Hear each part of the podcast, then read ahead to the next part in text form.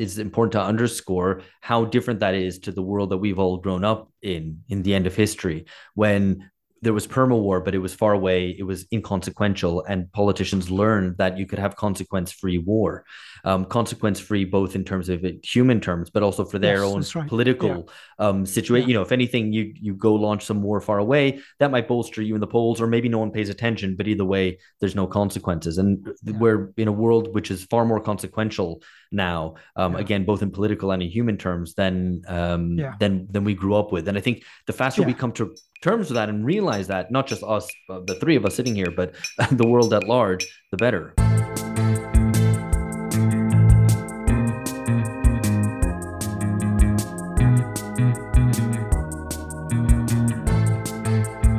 Hello, listeners, new and old. This is BungaCast, the global politics podcast at the end of the end of history, or formerly known as Alpha Bunga Bunga, if you've been with us for a while, since uh, we were officially called that. Thanks for being with us. And if you're new, uh, welcome. And we're going to tell you a little bit about this podcast as we're taking the opportunity to celebrate our three hundredth episode. And uh, some people have satirized us a little bit as the politics of the end, and Uh, joke that we're the it's, we're at the end of the end of the end of history and so on. Uh, but today we're talking about the biggest end of them all, uh, which is the possibility of annihilation, extermination by nuclear conflict. Are we looking forward to this one? I'm Alex Hohealy. Uh, I'm asking that question to George Hoare in London. Hi. Hey. And to Philip Cunliffe in uh, Canterbury, U K. How are we feeling about annihilation? Hi. Well, I was going to say, you made it sound as if you're looking forward to the annihilation rather than looking forward to the discussion. No, that's right. I'm looking forward to the discussion, although the annihilation would mean we could all just relax, finally. Um, so I guess it would have How that salutary that effect. Well, you don't have to no, think you, anymore if you're dead. Yeah, um, you've got nothing to do on your to-do list. You've got no no troubles, no worries. Um, you guys are like survival, just the next meal, how you're going to uh, get water. You know, life is considerably simpler in a Mad Max scenario than in, in contemporary capitalism. So take uh, the small mercies. Yeah. Um, anyway, that's, I, a, that's, new, that... a new take on a Marxist idea of revolution from you, George. Yeah, I'm just saying, like, revolution is quite complex. It requires a lot of planning and strategy. And then when you do take power, you've got to decide how to make decisions about things and drive human history forward. It's a lot of pressure, a lot of burden. Sometimes you just want to, like, Nuke, nuke and chill. Um, that's an easier weekend. Um, that, I should say, is the very end of the glibness, because we are talking about a serious matter. Uh, the reason is that the Ukraine war, uh, which is effectively a proxy war between NATO and Russia on European soil, is uh, a point at which we are closer to nuclear conflict than at any point since the nineteen sixty-two Cuban Missile Crisis.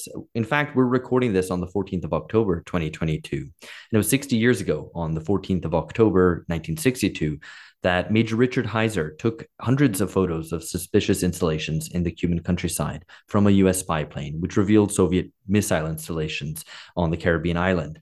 Uh, we're obviously in a very different situation to that of the depths of the Cold War, and in some ways good and in some ways bad. Uh, unlike sixty years ago, very few people alive have a memory of total war, and that, as that is something to be avoided. But also, unlike the period of the Cuban Missile Crisis, we have actual conflict now between NATO and Russia in Ukraine, which wasn't the case in the early nineteen sixties. But before that, um, and if you're listening to this after annihilation and are living through nuclear winter, uh, we thought we'd give a recap of BungaCast and what we've done over the past five and a half years. Uh, we began in April twenty seventeen with the explicit project of exploring the contours of the breakdown of the neoliberal order and looking at what comes next so that we might be able to politically respond to it. So we began in, in twenty seventeen. Our interest was in exploring politics globally and not just the current thing as it's now called, and to also look at places which are sometimes not so talked about or are only talked about by left-wing podcasts when there's something exciting going on, which we can get behind, instead to try to treat global politics a little bit more seriously. So already in twenty seventeen, we dealt with the coup in Zimbabwe. We looked at uh, The World Beyond Satire with Karl Remarks. We had Angela Nagle on to discuss her book, Kill All Normies. There was at the time Aung San Suu Kyi facing accusations of ethnic cleansing and genocide against the Rohingya. So we discussed that. We covered Charlottesville, as well as Macron's election, which was uh, a, a clear moment of a yuppie simulacra of a populist breakthrough. And uh, we discussed what that might mean for Europe. You know, reflecting back on Macron, I think, um, you know, he's come to be one of the and probably post-Merkel, the defining politician in, in Europe. And, it, you know, we don't want this to just be a, a parade of, you know, we got this right, told you so's. But um, I think that, you know, that initial diagnosis of of Macron precisely as, you know, that antibody of the system, that, you know, the yuppie populist, his transition from that kind of form of, of what would later be described as techno-populism to his current role within the Euro- politics of the European Union, I think that was, uh, we got that one right. I think we we kind of described that emergent phenomenon and, um, you know, the importance that it uh, would come to have.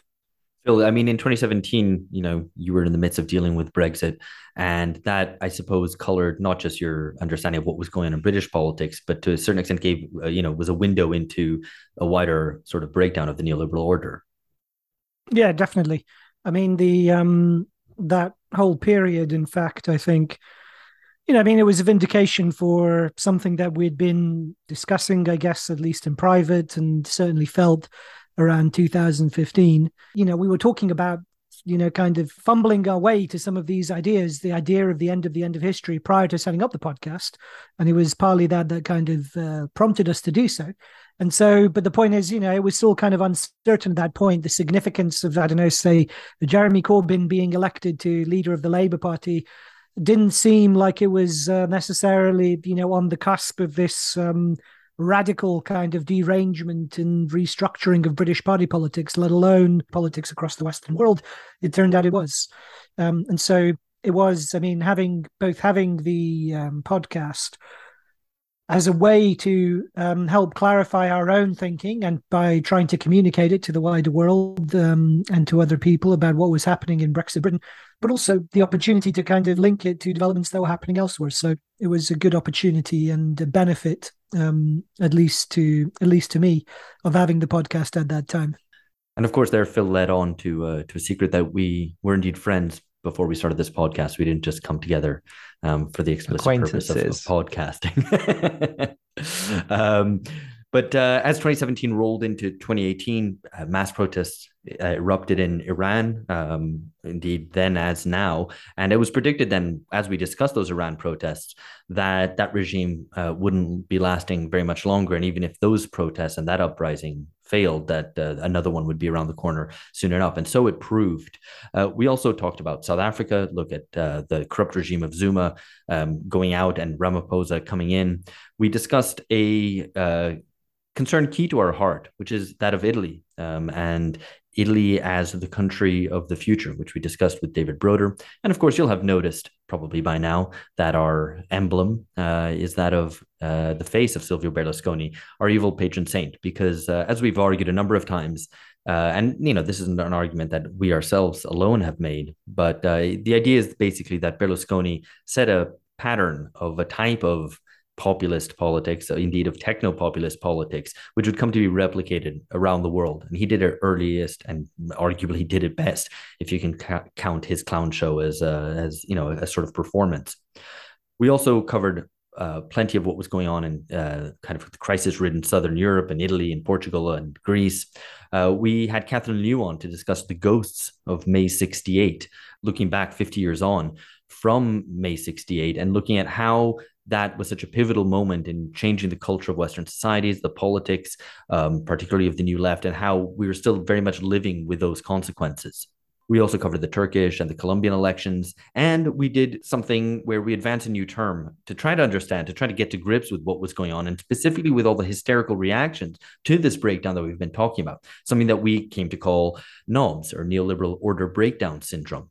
After that episode, uh, we paired that with two other episodes looking at the breakdown of the neoliberal order by Uh, discussing Domenico Losurdo's Liberalism, A Counter History, and looking back at Mark Fisher's Capitalist Realism, which uh, had been published ten years before, and trying to look at whether we had moved on from the capitalist realism that he described at the end of the two thousands.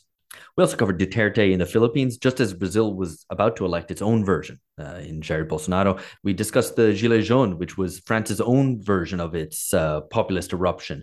And we tried to provide an overview of populism by inviting our friend Anton Jäger on to discuss that.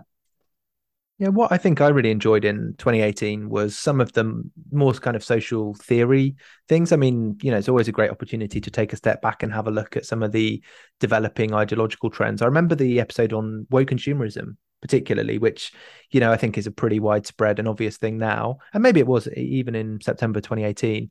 But I do, you know, I, I still remember that that discussion um, and that kind of analysis of how, you know, partly driven by advertising, how um, how this approach to packaging goods and and making consumers changed. And I think that's just accelerated since then.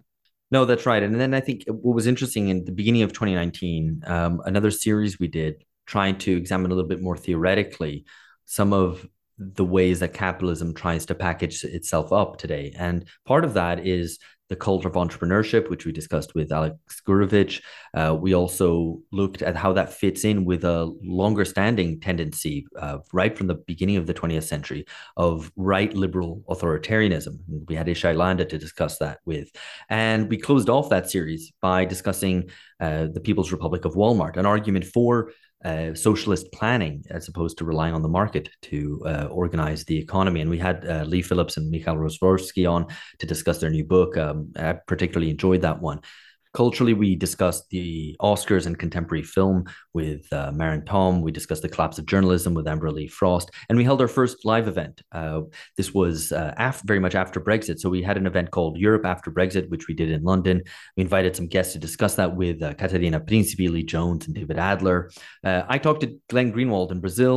Uh, we reviewed the Zizek-Peterson debate, remember that, with Angela Nagle. And we discussed universalism with Kenan Malik. Those were all uh, highlights for me.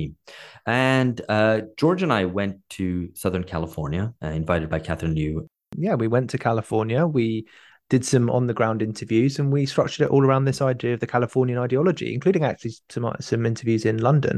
And I think that was, you know, that combined with that Uber mention of Capital um, series, Alex, I think that was that my highlight of the year, that the idea that you could have sort of these loosely connected themes, and that podcasting is a good medium for exploring these these things, these kind of like ideas which which creep out and maybe connect with each other and and maybe don't fully close off, but you can have discussions yeah. about them and explore them. And sorry, Phil, I mean, I it was say, the, the weather was the fact, great, the food was great, we had a good time as well. Despite the fact I wasn't in in SoCal for the Cali Bunga series, don't call after, it SoCal. It was a great, it was a great, um, it was a great series. And it was still one of the most popular one things we've done, um, I think, because it uh, touched on something which people identified all around them, this sort of yeah. unity of uh, of kind of hippie ethics with uh, neoliberal capitalist imperatives. Um, Hippies and yuppies together. The other, the other big thing in two thousand nineteen was also that we started writing our book. Um, and that was like, uh, that was, shall we say, I'm very glad we did the book, and it's been very, uh, it's been, you know, productive and useful. I would say it was p- probably a less pleasant process than recording some of the episodes that we did, all told. Um, but still, obviously, like it was, uh, it was worth it in the end. But yeah, I think it's important to say that as we were developing this perspective on global politics, as we were going through making the podcast, um, it was actually suggested to us by our friend Lee Jones that actually this deserved to be condensed and put together into book form, um, which eventually was published the following year as The End of the End of History. It's also worth remembering that twenty nineteen, especially the latter half of it, was a year of global protests, something that's been extinguished in the memory by the pandemic that su- succeeded it in early twenty twenty. Uh, but, you know, we covered uh, the postmortem on what happened in Greece, the Syriza. We covered the Hong Kong protests, revolts in Chile and Ecuador, the fall of Rojava. And we took the opportunity towards the end of the year to celebrate our hundredth episode by asking some of our uh, favorite guests and friends of the podcast, what was the end of history, to explain in their own terms for them how they experienced the end of history, or uh, indeed how they remembered if they're not that old. Uh, and finally, we finished off the year by providing an aftermath of the U K election, which we decided was a disaster foretold because of uh, the way that the British Labour Party was unable to or decided not to support Brexit, and how that uh, saw them punished at the polls at the end of that year. Yeah, I mean, this was all part of a, a broader process in which the uh, kind of left populist experiment from, let's say, twenty fifteen until twenty twenty was falling apart. And so in the following year, in twenty twenty, uh, we provided a sort of post-mortem on left populism in April as the Uh, Bernie campaign foundered, and at the same time Corbyn had already been defeated, as had Syriza, uh, and uh, meanwhile Podemos in Spain had been pretty much incorporated into kind of ruling center-left neoliberal bloc. Uh, only really Portugal stood out as anything slightly different. Um, so I think that was also quite important for us, because a lot of the excitement around doing this podcast in, in the period that we started it was that there was a, there was expectations that there was a kind of new left emerging uh, around what was generally called left populism. And that fell apart surprisingly quickly, which I think for us all made us feel like we had to up our game and try to really understand at, at, at a deeper level what was going on and why that failed. Um, to try to present, or at least provide the kind of clear some path for understanding what, what might be a more propitious alternative. Uh, also that year, of course, uh, in February twenty eleven, we had an episode called Coronageddon uh, with Lee Jones, an expert on China, and Mark Honigsbaum, an expert on who's written on uh, the history of pandemics, um, not knowing, of course, uh, what was coming for, for all of us. And of course, as with everyone, uh, the pandemic and its uh, catastrophic uh, management Uh, was a matter that dominated a lot of our discussions over the over the next years, uh, whether we wanted it to or not.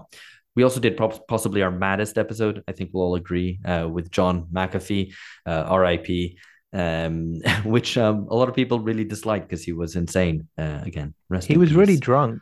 He, he drank a, he drank he, like a whole bottle of um, rum, and he wouldn't stop banging on the table when he was making his points.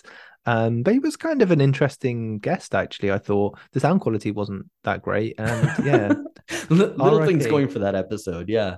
Uh, no, I mean, he he has a he was a, you know, big libertarian guy. That's a that's an important ideology in, in America. So they tell me.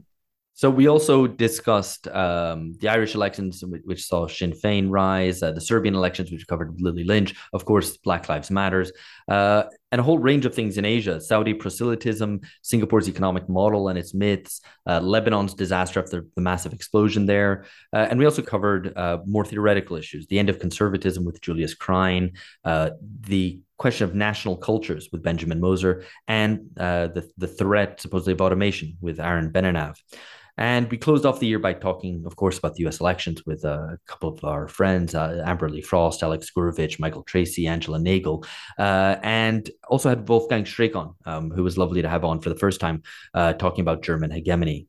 It's weird. Like, I actually realized we've done quite a bit of stuff in the last few years listening to you talk, Alex. It, it, it is. Yeah, no, I in going through this and trying to pick out some things that stood out in terms of how they related to what was going on then.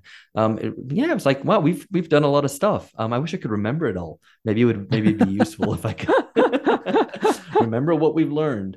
Um, you could you could subscribe to the Patreon to get um all that's of, such a good suggestion. Two, yeah, at least two bonus original episodes every single month, and if you pay ten dollars. Well, then you get access to the reading club where we discuss all kinds of things. And I'm sure that you were going to come to the reading club and talk about twenty twenty-two. You should definitely do it, Alex. Are you going to subscribe to the Patreon? I, I, I um I, I actually have a kind of backdoor kind of free R S S feed, mm. but um that's the privileges of hosting, I suppose. Um, so obviously in twenty twenty-one, you should, pay. Had... you should support the project and you should pay. I mean, but fair enough if you don't yeah. support the project. Good to know. Not putting my money where my mouth is. Anyway, so uh, in twenty twenty-one we had ongoing discussion of the pandemic, of course, um, criticisms of lockdown. Uh, we actually came to discuss that and its economic consequences with Adam Tooze. Uh, uh, one. Important criticism of lockdowns and their effects with Alex Gutentag. Uh, we covered Scottish independence and gay liberation. We discussed two of Phil's books that came out that year, uh, The twenty Years Crisis and Cosmopolitan Dystopia, um, both excellent episodes and excellent books. Uh, we covered the revolt in Myanmar, uh, Chinese, the history of Chinese economic reform with Isabella Weber, and Indian identity politics with Achin Banaik. And of course, uh, in the middle, midway through that year, uh, the end of the end of history was released, and we had a lovely launch party in London. Uh, it was great to meet so many of you who were there. Yeah, uh, and carried that on was great. I was also, for hours afterwards. It was one of the few. Um, it was actually also one of the few. Um, Well, one of the early, should I say, not one of the few, but one of the early kind of uh, public events that I think anybody who came along attended in the aftermath of lockdown. So not only was it like, uh, you know, a privileged opportunity um, for us to meet um, lots of our listeners, many of whom we hadn't met before, um, but also, you know, it was also great to be back in um, in public uh, with uh, friends, strangers, um, colleagues, comrades, um, over a drink in a bar. I mean, no, it was great. People were very, um, very starved of, of social and uh, intellectual in-person events, and so we gave, so they, we gave the people so they like they even us. Yeah, exactly. So from that low, um, that low floor, it did. A, it, no, it was a, it was a really it was just like a lot of fun, just having a few beers and and t- talking with um listeners, and hopefully we can have another event. We'll write another book and another one after that. Notwithstanding what Phil said about the, uh, you know, it's never easy to write a book, but you get rewarded with a book launch, so we should have another one soon. Oh shit, we will. So you're going to get onto this, aren't you?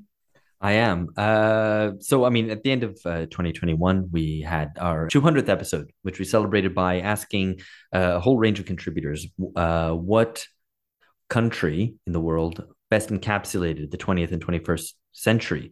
Uh, so what issue in, in particular would kind of capture that? Would it be decoloni- decolonization, uh, uneven and combined development, or the end of politics? In fact, in the end, I think it was Germany that won. Um, and uh, fittingly, we discussed at the end of that year, the end of Angela Merkel. Um, we also released another series, which we did. Uh, this perhaps our, our most produced series, a five-part series on generational conflict, looking at the theory of generations, uh, generational conflict through the nineteenth and twentieth century, and then uh, three episodes, one on the boomers, one on Generation X, and one on millennials. And then moving into this year, uh, we started the year by announcing a, a grand reset, if you will. We completely revamped our reading club, arranged around three themes: emergency, politics, and control, firstly, then cynical ideology, and finally techno-feudalism, which we're just getting onto now uh, at the end of the month. So there's still time to join if you want to follow us along for that uh, final tranche of uh, three episodes, looking at techno-feudalism, looking at the political economy of artificial intelligence, works by Joel Kotkin, Evgeny Morozov, uh, and finishing off the year by discussing change changes in labor, about precaritization and the gig economy.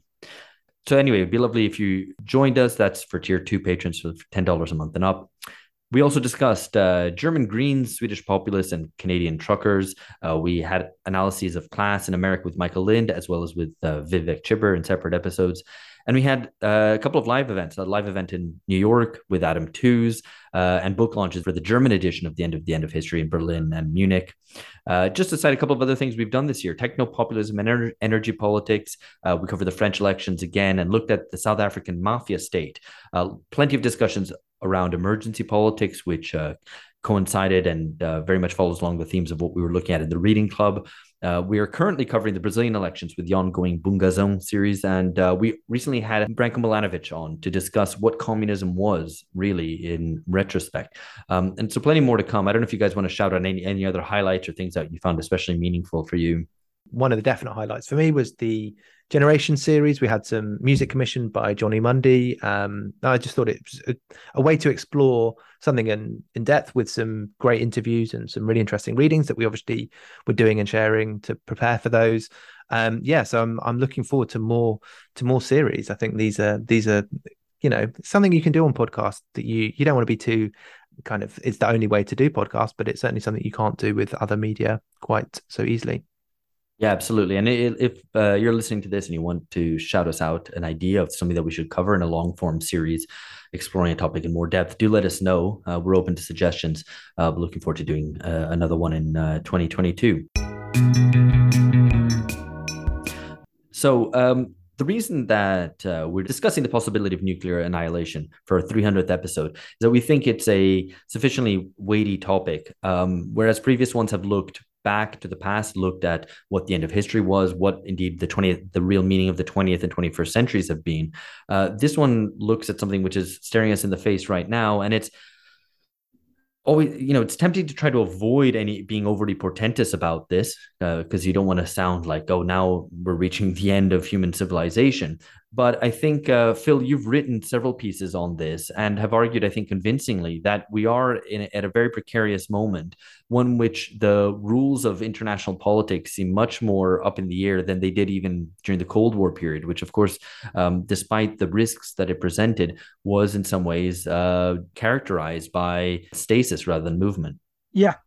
Um, and this goes back, in fact, I mean, part of this was, um, you know, it's a mea culpa to some degree, because in the aftermath of the two thousand fourteen intervention, the Russian military intervention in Ukraine, I mean, this is when the Ukraine war started, um, with the annexation of Crimea and the Russian military intervention in favor of the separatists in, um, in the eastern um, Russian-speaking regions of Ukraine, Subsequent to that, I assumed the war had stabilized, and it was only kind of the skeptical voice in the background of my colleague um, at the University of Kent, uh, Richard Sakwa. And um, this is, we had actually Richard Sakwa on to talk about this. This was episode two hundred seventy, Russia versus the West, and it's worth going back to for those who are interested.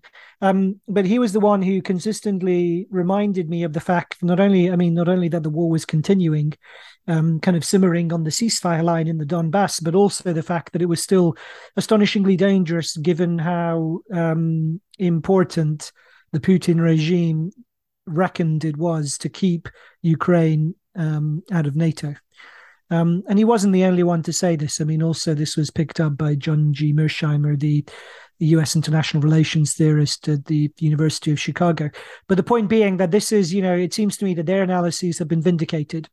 And particularly the fact is, this was Richard Sakwa's phrase, that it was a slow motion Cuban Missile Crisis, effectively what was happening. And this seems to me to be the case.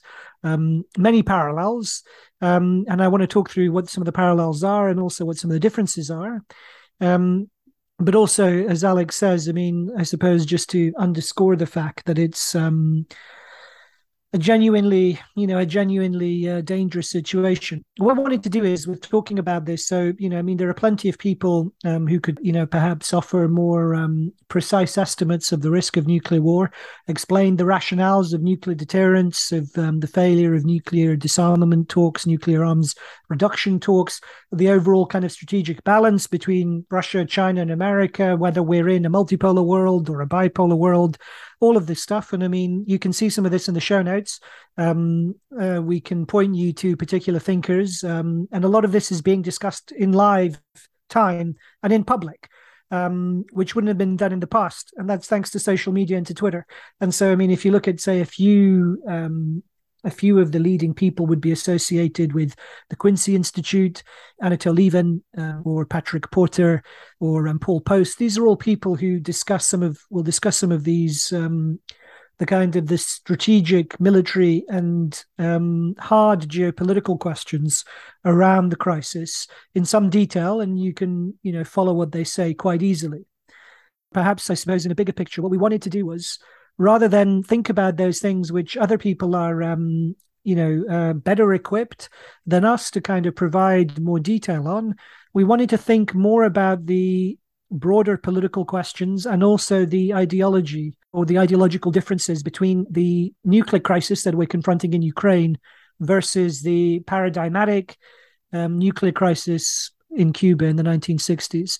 And so this is what motivated us to try and think about it, and also to hopefully offer a perspective that hasn't thus far been offered in the debates on, you know, on the prospect of uh, nuclear war um, between the U S and Russia.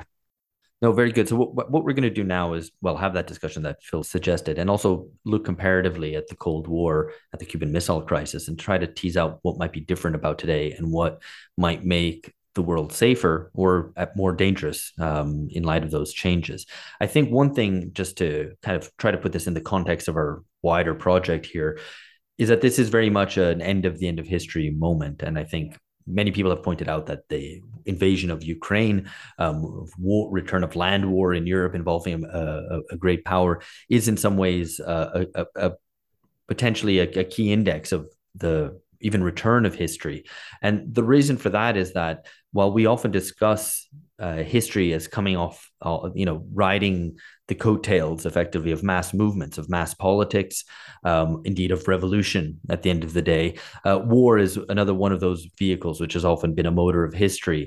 And we're seeing the consequences of that all around us, as everybody had, you know, can't fail to notice, um, that the invasion of Ukraine has pr- prompted this energy crisis in Europe, uh, the rise of, and return of inflation, such a key uh, feature of, um, you know, the sec- the twentieth century, which seemed to have been defeated, uh, has now returned, and a whole range of political consequences ensuing from those political economic crises. So I, I think I just wanted to put that in, in that context, and to maybe as a way of explaining why we're discussing the possibility of nuclear annihilation, because there is a temptation, I think, of trying to avoid any theorization of it, because you just hold your hands up and go, one, this is completely out of our control. If it happens, um, effectively, it wipes out not just the present, but it wipes out any future and wipes out the past as well, because there's no one left to record it. So it seems such an absolute destruction of everything uh, that it's hard to even get an angle on how to discuss it. Right? It either you have nothingness or you have the continuation of of the world. Um, so what do you what can you say about that? Well, we're going to try to find some ways to try to understand it. We can refer back to a piece by E P Thompson um, from the early nineteen eighties, in which he talks about um, or tries to advance one theorization of how to understand what he calls exterminism. So we're going to discuss that. And so I guess to start us off, Phil, uh, you've written these pieces on Unheard on trying to understand, I guess, what the pivotal what the pivotal issues are in trying to understand what, whether there would be nuclear annihilation, what what would prompt it, and so on. Yeah, so I mean, this was prompted some time ago by a um, a Russian documentary that was released around um, based around the life of a man called Stanislav Petrov, who is a Soviet lieutenant colonel in the early nineteen eighties in the Soviet, at the time, Soviet Russian nuclear defense forces. And um, it was only in the aftermath of the Cold War that his role became more widely known, and they made this documentary around him, which was half drama, half interviews with the man himself. Um, and he was kind of this kind of um, uh, kind of cranky old eccentric at that point. But in the early nineteen eighties, um, he was kind of instrumental in a particular episode whereby he... Um, refused to follow the um, kind of protocol of reporting up the chain of command what appeared on the Russian early warning system as an, Amer- as an American, as a launch of American nuclear missiles. And so, as the story goes, he saved the world from nuclear Armageddon by preventing a Russian retaliation to the apparent nuclear missile strike. In the event, it turned out that it was actually that the Soviet satellites had picked up the glare of um, the sun of sunlight on clouds, and they mistook this for the heat signature of nuclear rockets being launched from the U S. Um, and so, I mean, people who want more details about the what happened in nineteen eighty-three can read the piece. You'll see it in the show notes. Um, but I suppose the what prompted me to think about it was that it wasn't the only case in which a Soviet Russian nu- you know, officer saved the world from nuclear Armageddon. There are other examples given of this. Um, and another one, which is also kind of you see bandied around on social media frequently, is a Russian naval officer who was stationed on a submarine. That was during the Cuban Missile Crisis. And that was where the other officers on the sub wanted to launch um, a nuclear tip torpedo against the U S naval ship that was harassing them, because they assumed, having lost radio contact with Moscow under the waves, the officers on this sub assumed that a third world war had already broken out, because they were death charges were being dropped on them from above. Um, and because this uh, this single kind of uh, Soviet officer, his name was Arkhipov, he decided um, you needed the agreement of three officers on the sub. He was the one who, the unanimous agreement, and he was the one who refused to give to concur. And so they didn't launch the nuclear torpedo, and, you know, nuclear war didn't happen. Anyway, the point is, this got me thinking about the ideological kind of aspects of nuclear crises, because it struck me that, you know, you never hear about American officers kind of saving the world from nuclear Armageddon. It was always kind of Russian officers, and it was always presented to Western audiences that Russian nuclear officers um, or military officers of some of some description or other had saved the world from nuclear war. And so it struck me that there was an ideological element to the way in which these stories were presented, that it was a way to present kind of the story of um, a heroic individual in a totalitarian system exercising their moral conscience as against, you know, the kind of um, these bureaucratic systems working of their of their own accord. Um, and that seemed to me like an ideological fable rather than an actual account of um, of what had happened. And so it also occurred to me like that part of the ideology surrounding these fables of these heroic individuals saving us from nuclear Armageddon, what was really perhaps a more horrifying prospect that um, underlay these kind of fables of individual heroism, was the fact that it, what was actually working was mutually assured destruction. So that there was actually yeah. a stable system of nuclear deterrence. So rather than a tale of individuals triumphing against the system, what it actually was was a tale of the system working as intended. that the machinery oh. and the checks and balances worked. Yeah. And that, I think, is a more, um, in a way, it's a more terrifying prospect than the ideas yeah. of individual heroism. So, yeah, I mean, and also in the piece, there's, I guess, another way to read this, which is not, again, against the kind of the individual sticking by their their morals and their, like, um, uh, their, their judgment. It's that they, you know, how were these Soviet officers um, socialized? Like, the system worked, that is the Soviet system worked. It's, uh, you know, a fundamentally humanist and pro um, pro-human history um, kind of way of understanding the world. So there's, you know, there's a, a, a an additional wavering before hitting the big red button, because, you know, the Soviet Union was was um, at least seen by some as the, you know, this was carrying the hopes of humankind. So there's a going to have to be quite a lot to do um, to kind of overcome that and and destroy the the whole world, or or move towards that um, that kind of move in that direction. And of course, th- this isn't the situation which pert- pertains today. I mean, the more that you take that that that movement away from these individuals, like towards either, is it the system of mutually assured, assured destruction? Is it so the kind of pro-humanism of the Soviet system? Like today, we we instead have a situation where the um there's a complete lack of legitimacy, I would say, of the American system, and also I would also probably to a large extent the Russian system within the framework of Russian nationalism, or very limited legitimacy. So you have the like a greater scope for individual action, and that is not necessarily what you want in this in this situation. Instead, you want a um individuals to express the the systems, because those systems, at least in one sense, should be sufficiently rational not to not to destroy human humankind in in the process. And just one final point, um I would say there is an example of Americans um American officers saving uh, the world from nuclear destruction, and it's in the film Crimson Tide. But this, of course, is a dramatization of the um, of the Russian situation, yeah, just uh, flipped over to the uh, American. It's a very good film, though, it's and actually, it's well worth watching.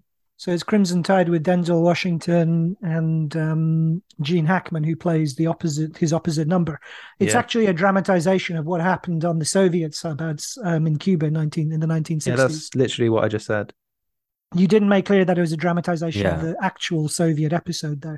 Um, oh. So, but anyway, I mean, I'm not sure I agree with George that the Soviet Union was a triumph of um, of humanism, and that, you know, there were kind of rivers of chocolate, and that it was a land of milk and honey. Um, but it was. But what is it? Milk and honey, and or chocolate? It was a question. It was a question that is worth raising. Is And I don't, I don't, as far as I know, it's not been kind of seriously considered in the scholarly literature around nuclear deterrence, is how much um, ideology matters, right? In terms of like, um, you know, whether or not it makes a difference from uh, an officer who's kind of socialized and trained in the context of Soviet communism versus an officer who's raised, trained, indoctrinated, and so on in the context of um, Russian humanism.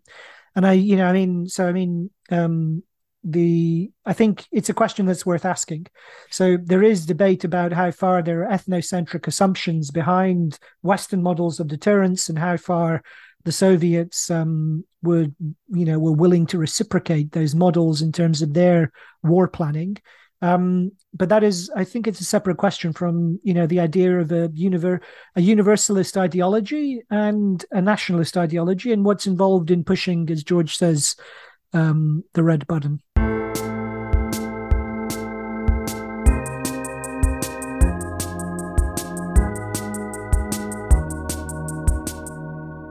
So it might be a good point here to try to reconstruct historically what the differences are, what what the Cold War was about, and what people tried to uh, how people tried to understand what had brought the world to the brink of nuclear conflict, and to contrast that with today.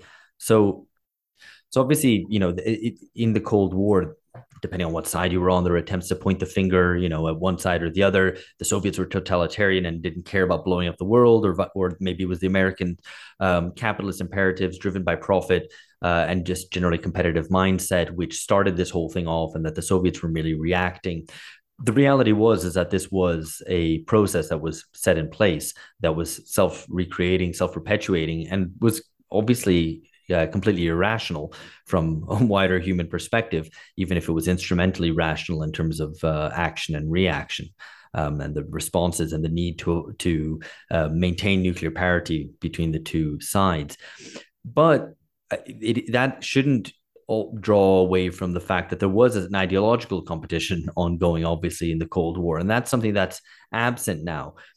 How does that make it more or less threatening a situation? The fact that Russia is also capitalist power and that what's going on is just ca- competition between two capitalist powers rather than two powers that represent alternative systems.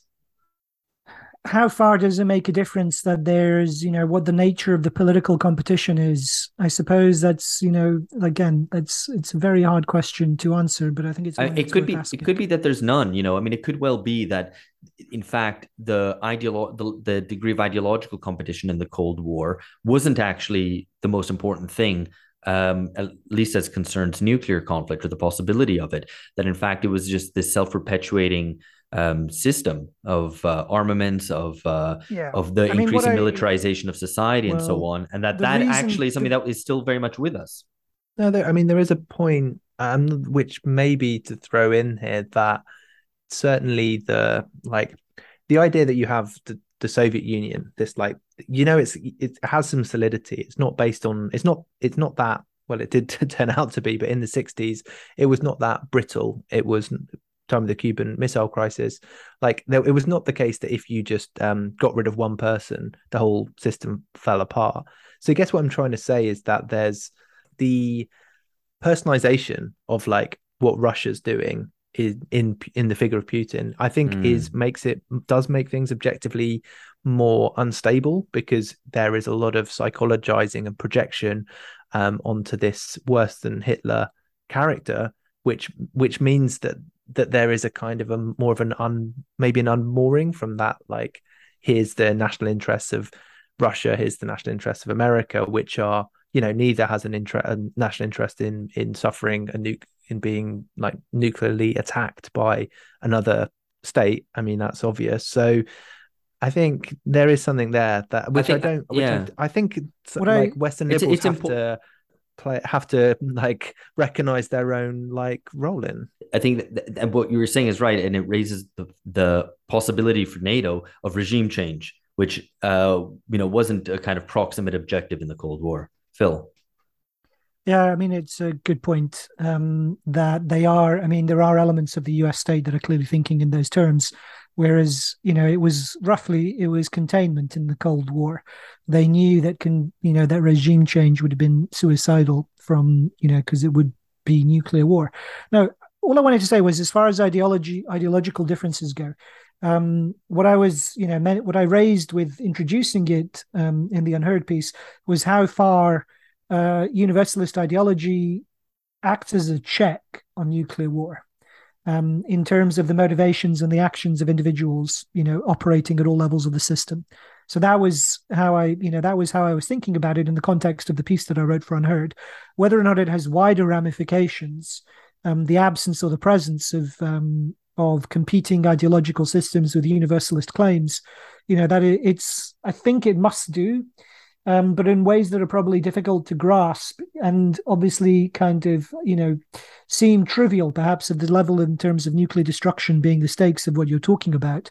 Um, but nonetheless, I think it would, they should, and they would affect the ways in which a nuclear crisis might play out. I mean, it's worth thinking about just through the comparisons, I think, in, you know, a bit of detail. So in both cases, right, you've got a, um, a kind of... Uh, a neighboring power, you know, kind of in both cases of the U S and Cuba and with Russia and Ukraine, you've got a neighboring state that was traditionally seen as being, you know, de facto um, in the backyard of the great power, and that the this neighboring state is being used as a base by an opposing power in order to take advantage, you know, kind of squeeze geopolitical advantage um, out of the out of the situation. Aside from that, you also have, you know, kind of tremendous differences in terms of the in terms of um, the two contexts. So both sides were much more, I think, as George said, militarily and politically solid in the context of the nineteen sixties. Um, you know, kind of uh, Kennedy famously with his inauguration speech, it's not what it's not what your country can do for you, but what you can do for your country. And the U S S R enjoying kind of a period of um, economic expansion and um, political legitimacy from the Khrushchev era reforms. So these were both kind of systems that seemed to be in their prime um, and also in kind of strongly um, confrontational um, antagonism with each other. Yeah, and I think you've already drawn attention there to the question of consciousness, and I think it's worth spelling out what the differences are, um, you know, from the middle of the Cold War to to today.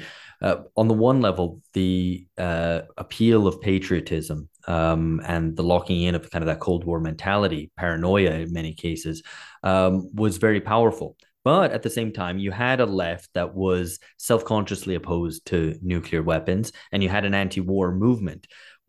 I think in some ways, both those things are lacking today. We've discussed the possibility of a resurgence of the attempt to appeal to patriotism today in, in Western societies. But the reality is, is that it's still much weaker, certainly in Western Europe, uh, than it was in the Cold War period. At the same time, you don't really have an anti-war movement. You don't have a, a wider consciousness of the fact that there are these nuclear weapons, which we, which we keep reproducing, and that absorb a huge amount of the social surplus uh, to maintain them.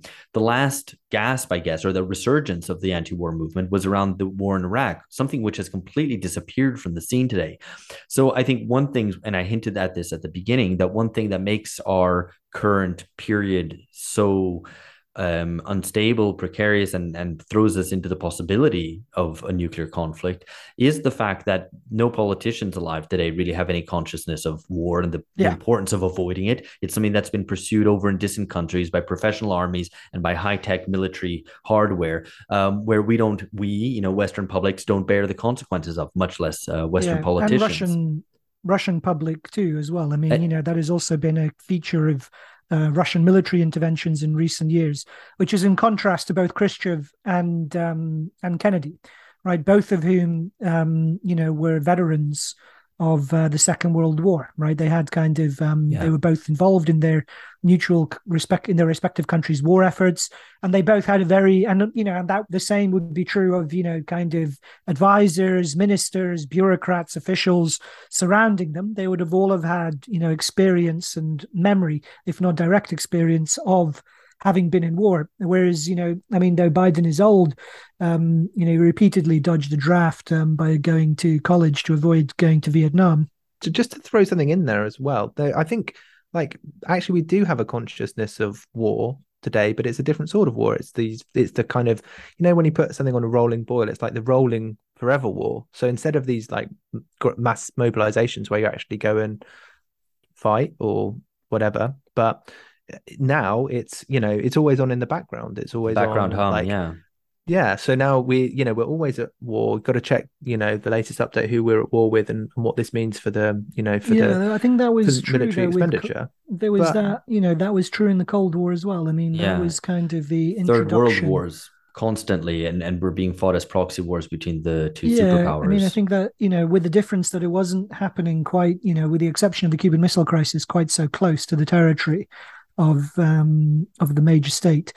Um, but I mean, I think, you know, the other two important things, apart from the wartime experience of the leaders compared to now, is also they were both, um, in their own ways, kind of popular and charismatic.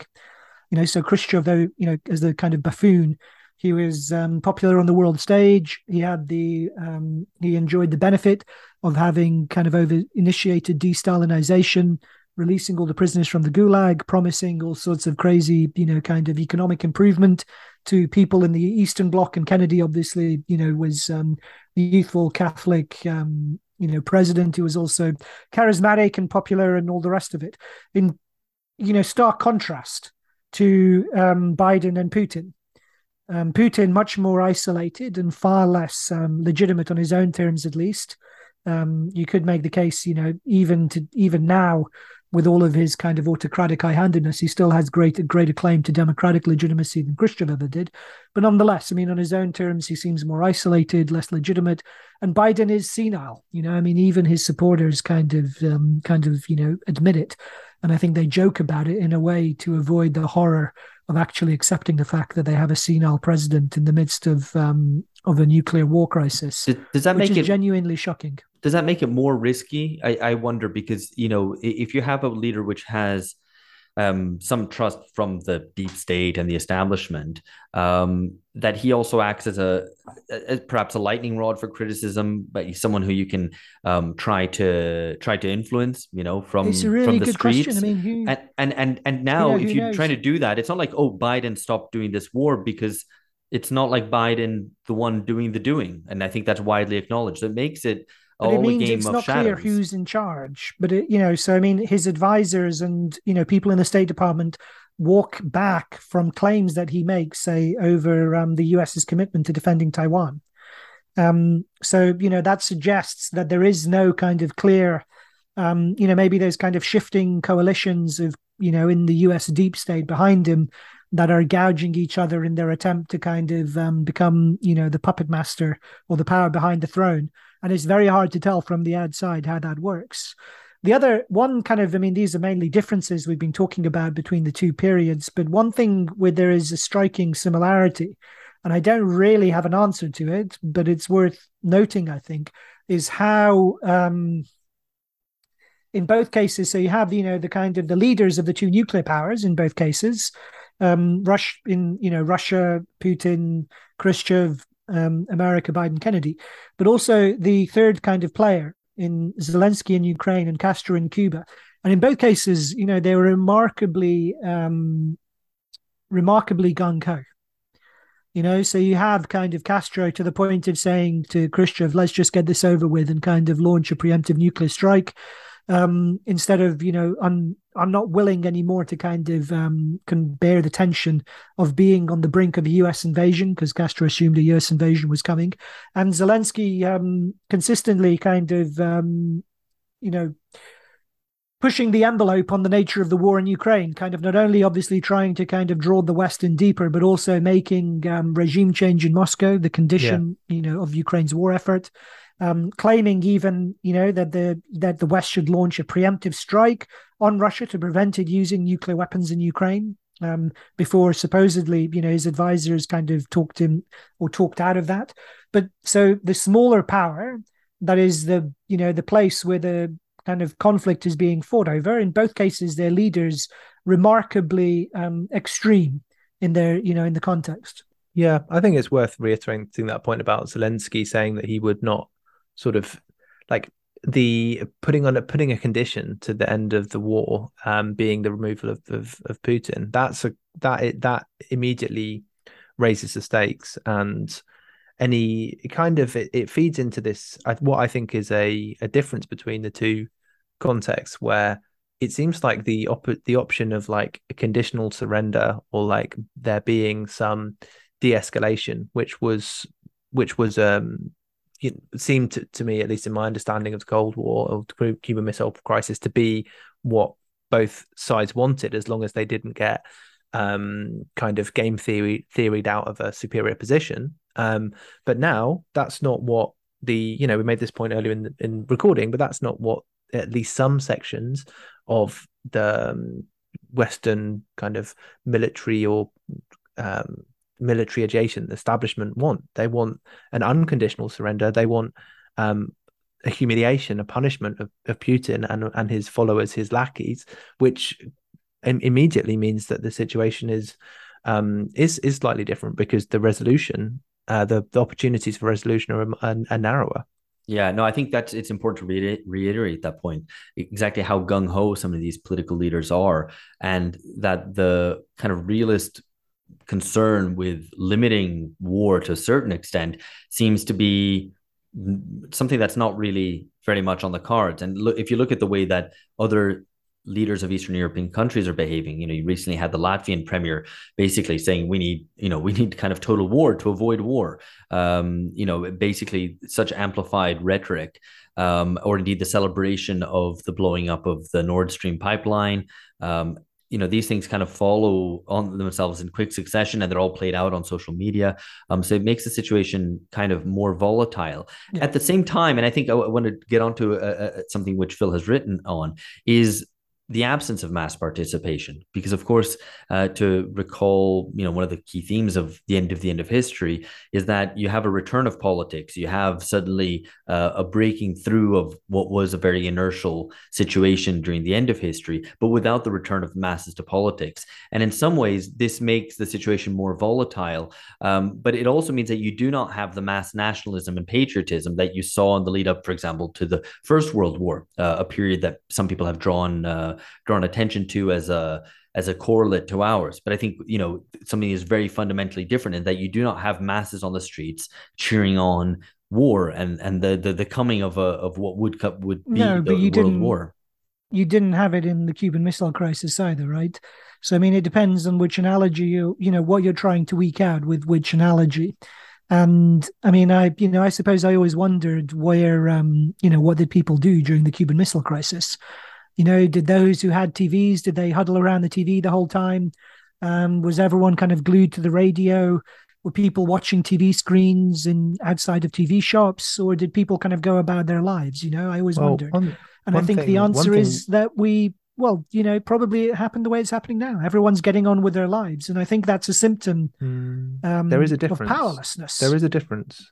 I think one of those differences is that, as far as I understand it, there was uh, there would have been at that point a series, for example, for school children, a series of drills. Like, what happens in the event of a nuclear strike? Get under your under your desk. There's like a a greater, I mean, and that's a very low level of mobilization, you might say, but but it, it is something it was, yeah, which is like was... this is what you like. This is a this is a possibility. This is what you have to do in this eventuality. This is but your, it was all doing theatrical your duty. as well.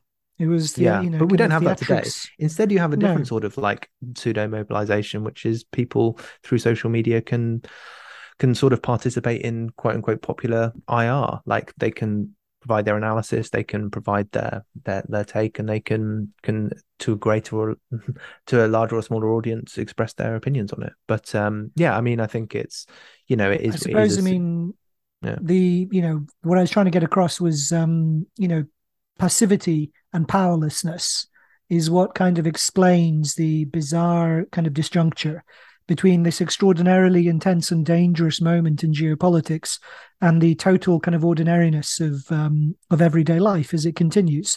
You know, people aren't in the streets, you know, either demanding escalation or demanding restraint. Um, and it's because I think it's the, you know, it speaks to the depth of political alienation. I mean, there's yeah. been some, you know, significant anti-war protests and anti-mobilization sentiment in Russia. But outside of that, you know, it's total kind of apathy reigns. And it speaks, I think, to just how little control people have politically um, over their deep states in particular um, and foreign policy. That we you know is just kind of the drift and the powerlessness is um, is very evident. No, Everyone goes about their daily lives despite mm. the possibility of um, you know a genuine possibility of a nuclear war. Yeah, and obviously our argument here isn't that we should all be um, you know frightened in our skin and uh, making preparations for for nuclear conflict, but on the contrary, that we should be politically aware and and uh, in fact demanding an end the conflict in Ukraine and putting, I think, uh, you know, peace at least at the kind of forefront of the discussion.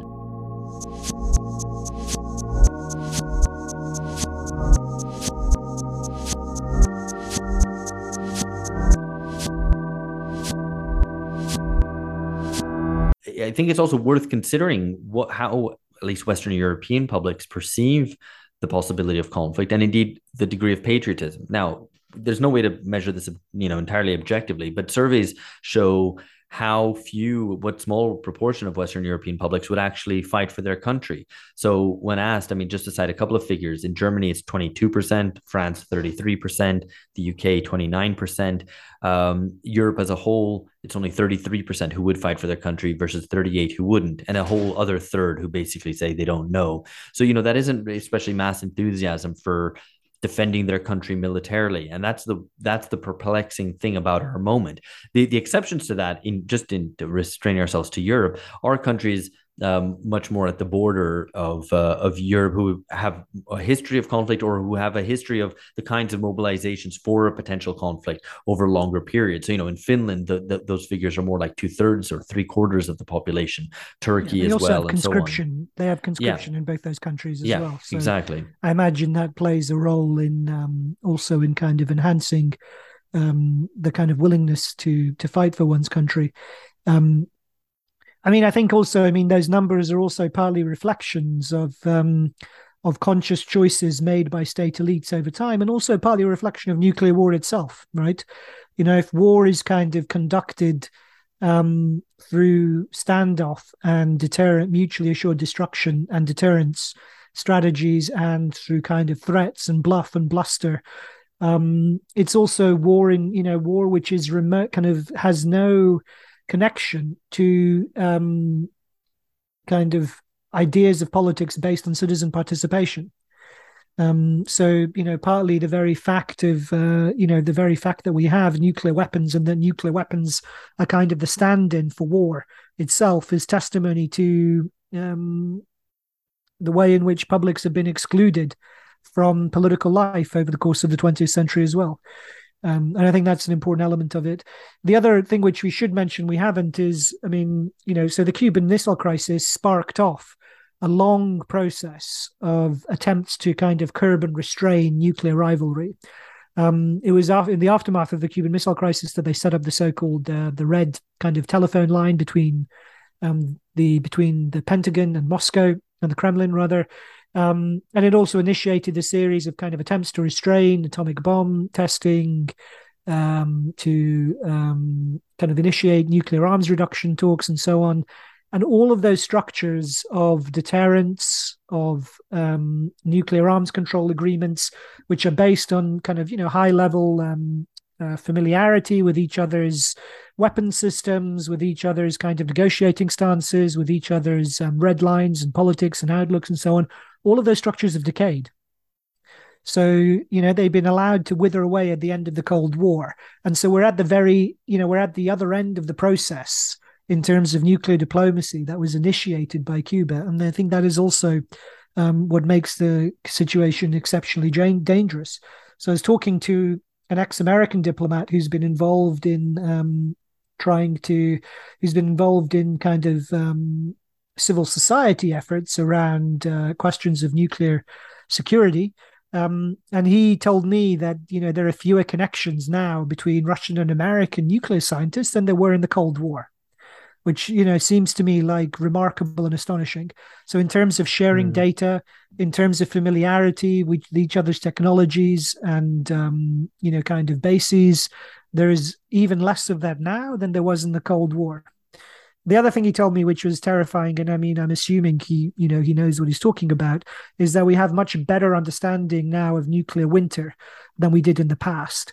And that the models for nuclear winter, for modeling nuclear winter scenarios, are actually much better in terms of their um, accuracy and predictive capacity than climate change models are, for instance, because we have very direct, um, we have very direct kind of uh, examples of, or anal- analogous examples that have provided data that can be fed into models. And that's and like what do they say? Explosions. Well, so vol- volcanic explosions and large bushfires kind of throw up soot into the atmosphere, which um, produces certain kinds of effects. And it's these um, kind of events that allow that have allowed people to model nuclear winter much better. Anyway, according to according to what he was telling me, his familiarity with the nuclear modeling scenarios is that, so a nuclear war between um, Pakistan and India, so which is to say a small-scale nuclear war by comparison with a war between um, a nuclear war between Russia and the U S, it's estimated would lead to two billion deaths. Right. So, you know, a few, I mean, you know, tens of millions, perhaps in the first in the nuclear initial nuclear exchanges. But the um, the consequences of nuclear winter, the breakdown of um, of uh, agriculture would lead to mass starvation as well as disease. And the general kind of economic disruption would lead to deaths from hunger and disease and disorder on on that scale. Um, as a result of, uh, you know, so many milligrams of so-called black carbon being thrown up into the atmosphere. And he says, he may, you know, says very, very uh, clearly that there would be, we would not have concerns with global warming for many, many years after a nuclear war. even in between well, India and Pakistan, let alone does, Russia and America. Does this change all that much? I mean, I, I don't think anybody thought it would not be bad. I mean, and so it so the well, more detailed according, models prove. Yeah, I mean, according to him, though, you know, the previous models didn't estimate numbers that high um, based on a purport, you know, a certain kind of assumptions about the uh, tonnage of, um, you know, yeah, the kind of I mean, kilotons get, of nuclear power unleashed. Important not to get too wrapped up in this kind of, you know, it's another variety of apocalypse. We have enough kind of popular portrayals of, of apocalypse. I mean, you know, not to say that there's not. I'm no, sure but the, I think I think it is important, validity, but, right? Yeah, because the point anyway. is to politically oppose it, because it, it is precisely a world in which we're so accustomed to prognostications of disaster, extermination, annihilation, et cetera, et cetera, that we should be very serious about this issue in particular because it demands political action. Um, and I think one thing that has struck me in also reading this piece uh, on titled Exterminism by, by E P Thompson is that the term today isn't used in reference to nuclear annihilation, but to climate change. But they're very different things, right? And I think it's important to, spe- it's important to spell out what they might be. Um, the kind of models of accelerated climate change of two, three degrees warming um, is obviously disastrous, um, but the, but climate change itself is a contradiction of civilization, of burning fossil fuels. It's stuff that has taken society, civilization forward, which ends yeah, up having no one, a, a negative, a negative yeah, uh, no one feedback predicts, effect. No one predicts billions of deaths. Exactly, exactly from, from climate change. Exactly, not dealing with not de- dealing with not dealing with climate change would take a huge surplus um, to try to even maintain the same civilizational level. So not reacting to it, not trying to decarbonize, would be irrational. But it, but creating climate change, what has created climate change, isn't irrational. In fact, it's the progress of civilization. Nuclear exterminism is of an entirely different order. It's the direct use of the social surplus to the most irrational and nihilistic end. Yeah, but so George, but George makes the point, you know, that the the kind of the politics of fear that was so current at the end of the history is in fact born out of um, it's born out of uh, the origins of it lie in nuclear war. And the apocalyptics, you know, the kind of the apocalypticism of climate change also stems from mm. initially, you know, that model of exterminism um, stems from nuclear war. And I mean, it's important in as much as, you know, kind of from E P Thompson's point of view, it's a popular front, you know, kind of a human front. It's the ultimate kind of grand popular front in which class interests are dissolved away into, um, you know, instead of uh, fighting the Nazis, it becomes kind of ending nuclear war. But it, again, it's he explicitly justifies the dissolution of politics, so a post-political kind of scenario, essentially, um, justified by the scale of the threat that's needed to um, to overcome um, the risk of nuclear war. And this is what motivates um, the campaign for nuclear disarmament and unilateral nuclear disarmament. I think that's a difference from what we're suggesting here. Because Absolutely, I mean, yeah. I don't think it. You know, I'm not. I'm not making the case for you know in nuclear disarmament, let alone um, unilateral nuclear disarmament, which I think would be crazy. Um, but the idea that it requires kind of um, you know diplomacy between great powers, um, very basic kind of aspect of power politics, that it requires a return to nuclear arms kind of uh, multilateral nuclear arms control and efforts. Not that I put such tremendous store by them as ways to kind of bring about peace in a capitalist world system, but I think, you know, nonetheless kind of generally welcome. Um, and those are political, you know, those are kind of political solutions. So I would, uh, I think, you know, you, I think it is possible to um, reckon with the sheer kind of uh, the scale of what's involved in, in a nuclear holocaust without being forced to retreat into Thompson's kind of proto, his model of proto post politics, if I can kind of coin that mm. clunky phrase. I mean, as it happens, he he said, you know, he he mentions the failure of uh, of C N D, of the campaign for nuclear disarmament. Um, but in any case, the, I think the point that I was trying to draw at precisely now is that it requires a politicization today to take on that question and to um, so that the, also that the politicization that there is today is attent to this question, because it seems to be insufficiently discussed, because the, the risks are seen as far away, not real, or perhaps if they are broached, so grand as to not really uh, warrant discussion. But there are Sorry, you know, what, what do you mean by a, a politicization of, of what exactly? Sorry, I might just be being dense, of the question but... of the question of of of the possibility of nuclear confrontation and the fact that the leaders in Moscow and Washington are very blithe, um, blasé even about the fact that this is a real risk. Well, what um, is that?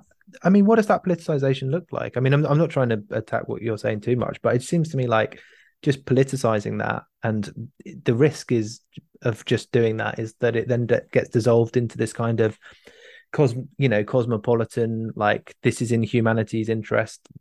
You, you don't have like any kind of national sovereignty to to no no play in, I, I, in absolutely not. It's just it, like it's... we have to, on the basis of humanity, do X, Y, Z, which which actually I think is the wrong the wrong way to proceed. No, I mean but that was. I mean, but that was what I was. You know, I think there is that that kind of post-political cosmopolitanism is is implicit in um, in Thompson's exterminism model, and it is the origin of you know kind of um, Ulrich. You know, it's kind of there's this close overlap with Ulrich Beck's kind of political theorizing, again, kind of cosmopolitan post-politics and risk society. And what I'm saying is that it it you know if it's understood as that you have to work within the current configuration of geopolitics, and it should be based on diplomacy, like I say, a very basic aspect where you accommodate, the whole point of diplomacy is recognizing and accommodating a plurality of political interests yeah. that need to be, you need to adjust to them, rather than kind of, you know, regime change ad infinitum. Yeah. Um, you know, that seems to me like it's a political, it is a political outlook on the problem, rather than a retreat into post-politics. Um, and, you know, I take you, you know, like I am, like you, George, I mean, obviously I'm cautious about apocalypticism, but at the same, you know, by the same token, if you do genuinely think, you know, that nuclear war is a bad thing, then you need to reckon with, you know, what makes it bad. And by the, you know, I mean, if any, you know, I mean, even if the new, even if these nuclear models relayed to me by this ex-diplomat, even if they're, say, off by fifty percent, if the lower range of estimates of casualties is two billion and we half it and it's only one billion, you know, I mean, it's you, still... Even if seven... it's one hundred times out of whack, it's still yeah. something that we no, should I be think, still, I think there is... There is, is it does play an ideological role. It's like... It, it does play an ideological role because it's like, this thing is so bad that all of the rules need to be thrown. I mean, I, I couldn't... It's not about all the... No, no, it's precisely not all the rules but, have to be thrown it's out. It's precisely an argument out. for political realism, and only kind of mass politicization can force... political realism on our political elites, who are completely, uh, you know, have, have have kind of given up on uh, diplomacy and, and any calculation of political realism, under the exactly the post-political cosmopolitanism of yeah. the end of history right. period, yes, in which they're right. able to pursue war uh, at willy-nilly wherever they want without any so I think consequences. That's the, yeah, and that's the difference. So Thompson is offering kind of this proto-post-political model of exterminism. He's offering it as a response to the national security states of the Cold War. Um, whereas we're in the situation where we have a nuclear kind of crisis that's emerged out of post-political cosmopolitanism, effectively. And yeah. so the answer is how you respond to a nuclear crisis that's emerged out of post-political cosmopolitanism, not from the nuclear stand, the geopolitics and the ideology, ideological rivalry of the Cold War. And in that Ooh. context... it seems to me to make sense that given kind of elite detachment and the sheer lack of responsiveness of states to their populations, both East and West, it does make sense to suggest, you know, that kind of um, ensuring, you know, I mean, that the condition of their ability to go into this crisis is their detachment from popular interest. And if you're yeah. able to express popular interest better, you could check the tendency towards warmongering, Um, which is, you know, so evidently at work in their relations at the moment. So, Phil, you've written a book on cosmopolitan dystopia. I mean, the, I mean, is it, do you see this like thesis as being vindicated by the movement towards nuclear war, to the extent that, like, if we were to see this, it would be both a vindication of that argument and also a, obviously a terrible empirical situation to be in? Uh, I suppose so. I mean, I didn't, you know, so the book, I mean, so the book Cosmopolitan Dystopia talks about the increasing, you know, I mean, the, the thesis is that the recurrence of military intervention has eroded, um, eroded state sovereignty, eroded centralized sources of political order, and resulted in not, you know, the kind of cosmopolitan um, vision that we were promised, but a cosmopolitan dystopia. And this would lead to great power conflict as they start encroaching on each other's spheres of influence. So, I mean, the encroachment in other spheres of influence, you know, is definitely, I mean, obviously that's occurred, and that's why there is a war in Ukraine. Um, I didn't, in writing the book, it didn't occur to me that it would, uh, you know, that it would kind of escalate so quickly, I suppose, into a nuclear crisis. And also that it would, um, you know, that there might be kind of that the um, political context, uh, cosmopolitan political context for nuclear war is a different kind of political context to the political context of nuclear crises in the Cold War. And um, I mean, uh, you know, that's yeah. become kind of clearer to me through the course of this discussion. Now, and we should add, of course, that, you know, um, this is something which is an ongoing issue. I think even if the um, the Ukraine conflict were to reach a a sort of um, an armistice of some sort, even a seemingly lasting peace deal, um, which actually doesn't seem very much on the cards at all, uh, the increasing great power rivalry with China means that these sorts of um, you know eruptions of conflicts in localized areas, but which could spiral out further, um, continue to be a, a reality. Whether it's something, you know, some conflict over the South China Sea or whatever.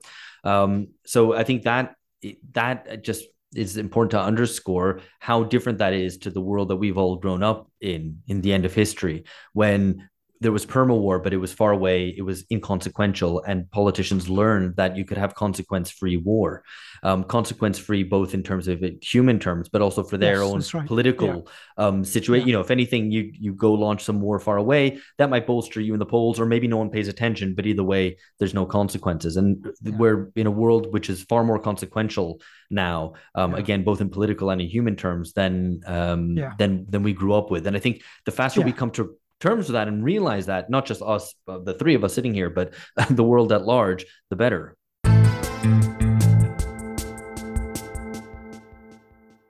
Okay, well, um, we will leave this here. We hope you've uh, enjoyed accompanying us on our three hundredth episode. Hopefully we were wrong about everything we've said and that there is no risk of uh, nuclear annihilation whatsoever. Um, but nevertheless, I think the point about political seriousness, about the um, consequential times that we live in, would stand regardless. Okay, so uh, if you enjoy BungaCast, please follow us. We're at BungaCast. Follow us on uh, Spotify, Apple Music, podcasts, et cetera, wherever you get your podcast.